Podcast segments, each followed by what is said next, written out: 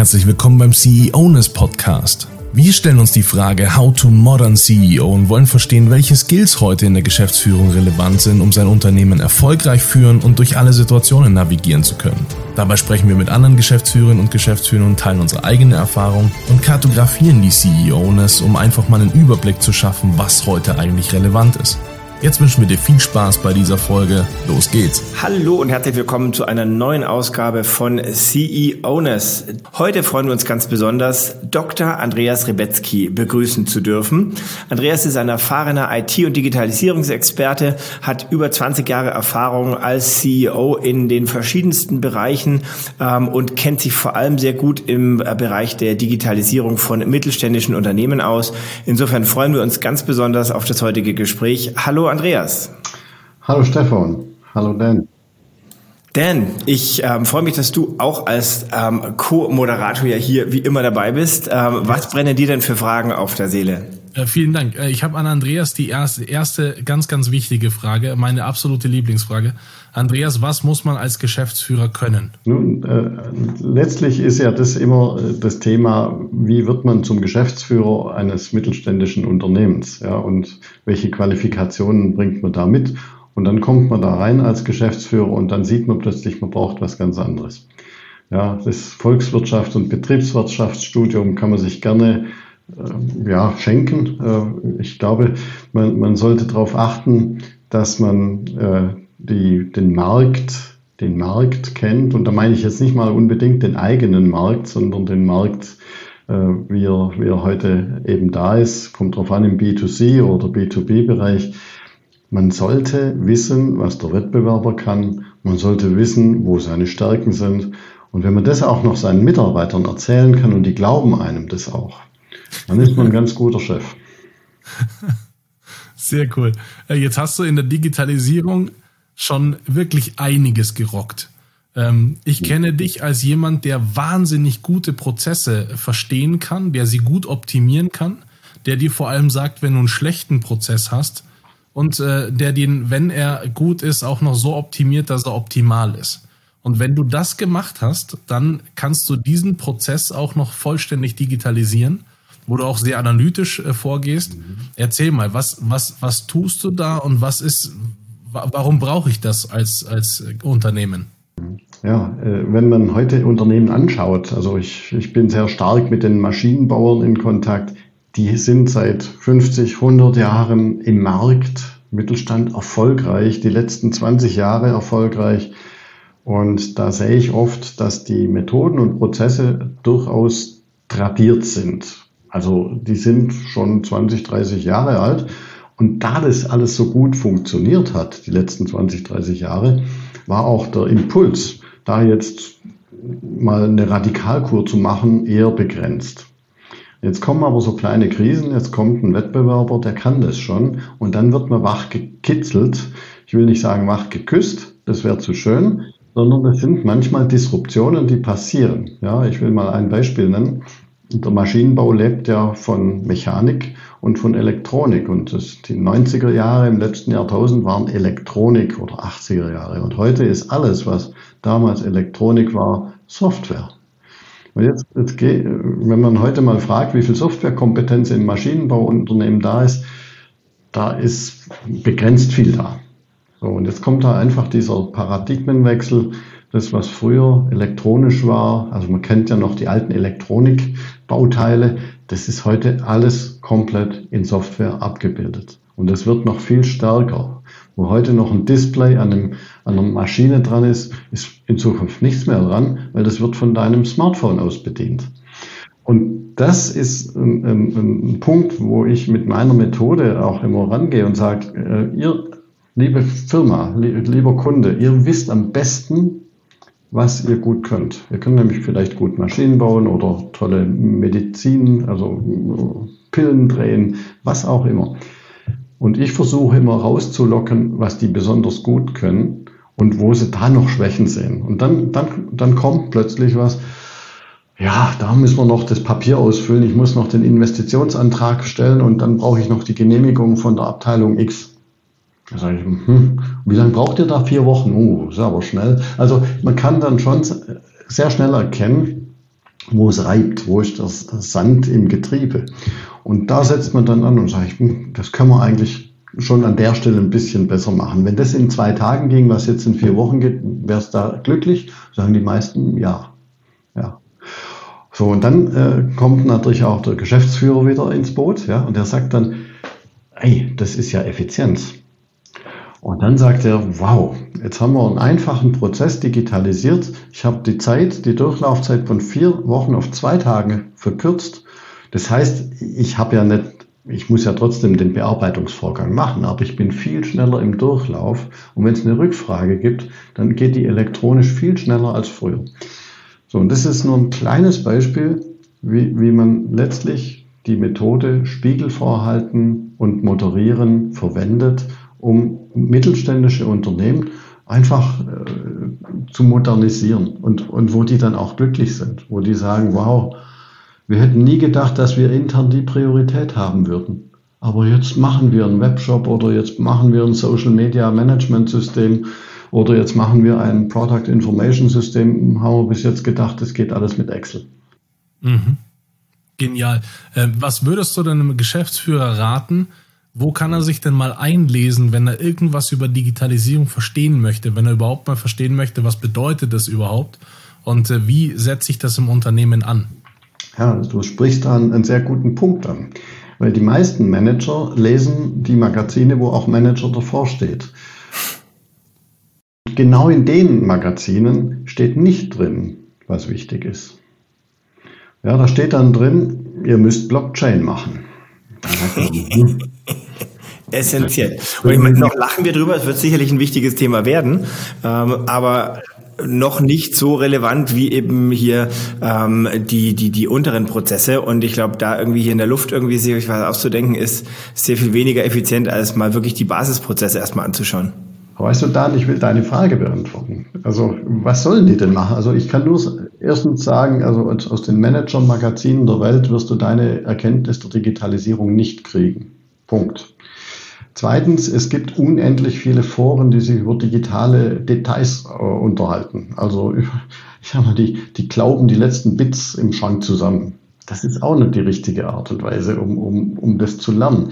Letztlich, letztlich ist, ist der Geschäftsführer wirklich ein armer Hund. Also er, er, er, hat, er hat Gazetten, die sind richtig für ihn gemacht, so mit, mit Zahlen und Fakten und, und Buzzwords und allem. Die nützen ihm nichts. Und er hat unendlich viel Detailinformationen in den Fachzeitschriften, in den Foren der Welt. Die nützt ihm auch nichts. Da, da stimmt die Flughöhe nicht und die Zielrichtung nicht. Und das stelle ich immer wieder fest, dass dieses, das fehlt. Das ist ein Gap. Und was ich in meiner Aufgabe oft mache, als, als Interim-Manager, als Berater, ist einfach zu sagen, also Leute, ich, ich halte euch den Spiegel vor, weil ihr seid schon ein bisschen digital und ich erzähle euch dann, da könnt ihr doch vielleicht mal drauf gucken. Und da kommt am Schluss dann auch was raus, was, wo andere davon sagen, das ist ja Big Data. Das ist ja Artificial Intelligence aber mit dem gehen wir nicht rein, sondern wir sagen als Beispiel, wir analysieren 500 Sensoren einer Anlage und äh, machen eine multivariate Analyse. Das kann man heute mathematisch schön machen. Da kommt dieses Ergebnis raus, hat man in fünf Minuten erzählt und dann sagt er, genau das brauchen wir. Mhm. Und warum habt ihr es noch nicht? Ja, wir suchen immer Artificial Intelligence. Dann sage ich, das ist Artificial Intelligence. Ihr habt es jetzt gefunden. Das klingt wahnsinnig interessant, äh, Andreas. Äh, was tust du jetzt aktiv dafür, damit das besser wird, damit äh, CEOs da einen besseren Überblick haben? Ganz tolle Vereinigung in Deutschland, die heißt Senat der Wirtschaft. Und dort bin ich Mitglied in der Kommission Digitale Zukunft. Und dort bauen wir mit mittelständischen Experten, auch Geschäftsführern, einen Blueprint. Und in diesem Blueprint steht eine Methode drin, wie ein mittelständisches Unternehmen auf eine digitale Roadmap stoßen kann, wie es diese Roadmap erfinden kann, die dann auch zu dem Unternehmen passt. Und es wurde erstellt mit Praktikern, mit pragmatischen Leuten, die sagen, wow, das ist eine Methode, das gefällt uns. Das gibt einmal einen methodischen Ansatz, aber was wir auch immer wieder äh, sehen, wir müssen ja die, Menschen alle mitnehmen im Unternehmen. Das ist ja ein ganz wichtiger Punkt. Also wie mache ich dann dieses Change Management im Unternehmen? Und auch das steht in dem Blueprint drin. Da gibt es tolle An Anleitungen, wie man einfach, das kostet nicht mal viel. Also man muss, ich sage mal, ich mache so eine digitale Roadmap im Unternehmen in zwei bis vier Monaten und dann nochmal zwei Jahre Umsetzung. Ja, klar. Aber es geht. Und man hat die Leute auf der Seite. Und das ist das Wichtige wenn man, wenn, man den Blueprint liest, dann sagt man, boah, das ist wie so ein Spiegel. Ne? Also, Treffer, Treffer, stimmt auch, ja. Und das macht es so gut. Und das wollen wir im Rahmen vom Senat der Wirtschaft auch äh, natürlich publizieren. Ja, das ist auch ein wichtiges Thema. Wir wollen das ja nicht als Geheimdokument des Senats äh, äh, verarbeiten, sondern wir wollen das äh, natürlich auch äh, ja, den entsprechenden Kreisen zur Verfügung stellen, weil ich glaube, das wird so ein Dokument mit vielleicht 20 Seiten und ein paar schönen Grafiken drin. Das liest sich leicht, vielleicht machen wir sogar ein Hörbuch draus oder sowas, so zum, zum, zum Mithören. Ne? Aber das sind so die Themen, wo ich, wo ich sage, da haben wir einen konkreten Ansatz und da kann einer mal reinlernen. Da ist er jetzt noch nicht der Experte, wenn er das gelesen hat. Ja, aber er weiß, in welche Richtung es geht und er weiß das Ziel. Ja, und ihr kennt ja den schönen Spruch äh, von Saint-Exupéry, der sagt, wenn du äh, jemanden mit dem Schiff nach Amerika bringen willst, sag ihm nicht, wie man ein Schiff baut, sondern sag ihm, wie schön es in Amerika ist. Ja. Mhm. Und das ist, glaube ich, einer der, der ganz wichtigen Punkte. Ähm, was wir ja immer wieder feststellen, ist, dass sich die, ähm, gerade im Bereich der Geschäftsführung, die Leute sehr oft schwer tun, ähm, selber zu reflektieren und, ähm, und selber festzustellen, was ihnen denn eigentlich fehlt, wo die Gaps eigentlich sind. Und ähm, ich könnte mir vorstellen, ähm, und das ist wahrscheinlich auch die Zielrichtung von diesem Blueprint, dass man sagt, ähm, da kannst du was lesen, was so praxisnah ist und was dich so praktisch beschäftigt ähm, und was so sehr deine Punkte auch trifft, dass du dich ähm, da sehr schnell selber wieder finden wirst. Ähm, und ähm, und das, dass man da dann auch ähm, im Prinzip die Leute dazu kriegt, tatsächlich auch was zu tun, oder? Ja, ich denke, das ist das, was ich immer mit dem Spiegel meine. Ähm, also als Beispiel, äh, es gibt die Unternehmenspyramide. Ja, und äh, da gibt es die Chefetage und dann gibt es diesen Mittelbau und dann gibt es die vielleicht oft jüngere Generation, die halt äh, neu im Unternehmen ist und die Workers. Und wenn, wenn man da das Skill und, und dieses digitale Skill anschaut, dann ist das meistens in der Basis bei den jungen digitalen Natives äh, Generation V viel größer als in der Mitte und oben. Ja, und, und äh, der Chef oben hat das, hat das Problem, dass sein Mittelbau die Prozesse des Unternehmens zwar gut kennt, aber im Digitalisierungsumfeld manchmal nicht so up-to-date ist. Er hat das Problem, dass die natürlich sehr mächtig sind, weil die die Prozesse am besten kennen im Unternehmen. Und äh, er selbst will eine Änderung machen und das kann er eigentlich am besten mit den jungen Digital Natives machen. Die wissen aber die Prozesse wiederum nicht. Also er hat so einen, so so einen Knoten, wo, wo er sagt, ah, ich, ich brauche eigentlich alle. Und das ist ja eigentlich auch das Rezept. Also wenn, wenn ich heute so digitale Projekte mache, dann in der Umsetzung, dann sitzen die Leute, die Mitarbeiter eines Projekts hierarchiefrei im Raum. Hierarchiefrei im Raum. Und das ist das, also wenn man das geschafft hat, diese, diese Befreiung von der Hierarchie, äh, dann ist man auf einem sehr, sehr guten Weg. Spannend. Mach doch mal ein Beispiel, wie das, ähm, wie das ähm, dann angeht, dass man diese Hierarchien los wird. Müssen alle die gleichen T-Shirts anziehen oder sich alle beim Vornamen nennen? Naja, also äh, erstens, man kann sowas ja nicht verordnen. Also es wäre so, so, nach dem Motto. Ein kleines Gegenteil davon, genau. Ja, das, das funktioniert nicht. Äh, das heißt, man muss dieses, diese Angst äh, des, des Scheiterns muss man auch erstmal nehmen. Also, weil der Mittelbau in einem Unternehmen, der hat ja eine große Angst, dass jede Änderung negativ wirkt auf sein Tun. Die jungen Wilden, die wollen nach vorne kommen. Und der Chef sagt, ich möchte das Unternehmen erfolgreich machen. Und jetzt muss man einfach sehen, jeder hat Ängste und jeder hat Chancen und jeder hat eine Vision. Jede Gruppe. Und jetzt müssen wir versuchen, und das ist der Moderationsansatz, den ich auch gerne mache, zu sagen, letztlich haben wir das gleiche Ziel. Wir gucken nur, wie, ihr kennt das Bild mit der Amöbe, die man aus verschiedenen Richtungen anschaut. Und die Amöbe sieht aus jeder Richtung anders aus. Und so ist es hier auch. Das Ziel der digitalen Transformation, das ist die Amöbe. Und jeder guckt von einer anderen Richtung drauf und sieht was anderes. Und sage ich, jetzt tretet mal einen Schritt nach hinten und guckt von der Ferne an und sagt oh, die Amöbe ist ja die gleiche. Bloß wenn ich ganz nah drauf stehe auf der Amöbe, dann sehe ich immer nur ein Stück, hm, was auch immer. Ja? Und das ist die Kunst.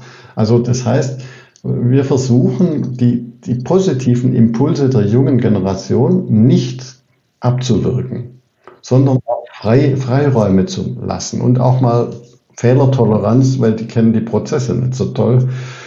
Zweitens, die Angst des Changes im Mittelbau des Managements zu nehmen. Und das kann man im, im Prinzip, äh, da gibt es natürlich verschiedene Menschentypen drin. Also es gibt den Menschentyp, der sagt, boah, Abenteuer, ich gehe da los. Es gibt aber auch den, der sagt, ach, jede Änderung und ich habe noch sieben Jahre bis zur Rente, die halte ich auch so durch. So, ich brauche sie alle. Und, und äh, wenn ich wenn ich schaffe, dass der nicht mehr bremst, zumindest, dann habe ich schon gewonnen. Ja. Und der Chef selbst, der sollte auch dabei sein und zwar nicht, nicht im Sinne von, ich möchte mal gucken, was die da so treiben, sondern ich möchte was dazu beitragen. Und das, das ist ja was, was man den, den Geschäftsführern oft abspricht. Die haben ja von der Sache keine Ahnung mehr. Also die, die reden halt noch von ihren Mergers und Acquisitions und, und Zahlen und aber was wir da im Prozess machen, das, und das ist auch, ich glaube, ein moderner Geschäftsführer, und Dan, du hast es ja gefragt, was muss der können? Der, der muss schon auch mitreden können. Es reicht nicht nur zu sagen, wir wollen erfolgreich sein. Der muss, der muss in, der muss jetzt nicht auf die Bit-Ebene, aber er muss mitreden können bei den äh, inhaltlichen strategischen Entscheidungen. Mhm. Insgesamt muss er natürlich auch Entscheidungen treffen können und dafür muss er verstehen, was er da entscheidet und äh, braucht den Einblick. Das war Dr. Andreas Rebetzky. Herzlichen Dank, dass du da warst. Absolut spannender Einblick. Ähm, wir werden dich ganz, ganz sicher nochmal einladen, wenn du Lust ja, hast. Natürlich. Äh, und äh, nochmal tiefer in einige Themen reingehen. Erstmal äh, vielen Dank bis dahin. Und jetzt äh, wünschen wir euch allen da draußen noch einen tollen Tag und ähm, bis bald. Bis bald und vielen Dank. Stefan, danke ciao. dann. Ciao, ciao. ciao. Vielen Dank fürs Zuhören. Wir hoffen natürlich, dir hat die Folge gefallen. Wenn du mit uns zusammen herausfinden möchtest, was die CEO-Ness ist und welche Skills du selbst verbessern kannst, dann besuch uns doch einfach auf unserer Webseite auf ceoness.de und schließ dich unserer Community an. Bei uns kannst du dich mit anderen Geschäftsführerinnen und Geschäftsführern auf Augenhöhe austauschen, einfach mal fragen, hey, wie machst du diese Situation, wie machst du die? Du kannst an Schulungen teilnehmen und du findest immer einen Ansprechpartner bei Fragen rund um die Geschäftsführung. Schau also gleich mal vorbei auf ceowness.de, komm in unsere Community, wir werden gemeinsam besser und finden heraus, was wir in der Zukunft alles leisten müssen, um unsere Unternehmen gut führen zu können. Wenn dir die Folge gefallen hat, dann lass uns gerne einen Kommentar da, gib uns Feedback, für, weil vielleicht willst du selbst mal in der Folge dabei sein, dann schreib uns gerne. Wir freuen uns auf jeden Fall auf dich und wünschen dir ganz, ganz viel Erfolg für dein Unternehmen und deine Zukunft.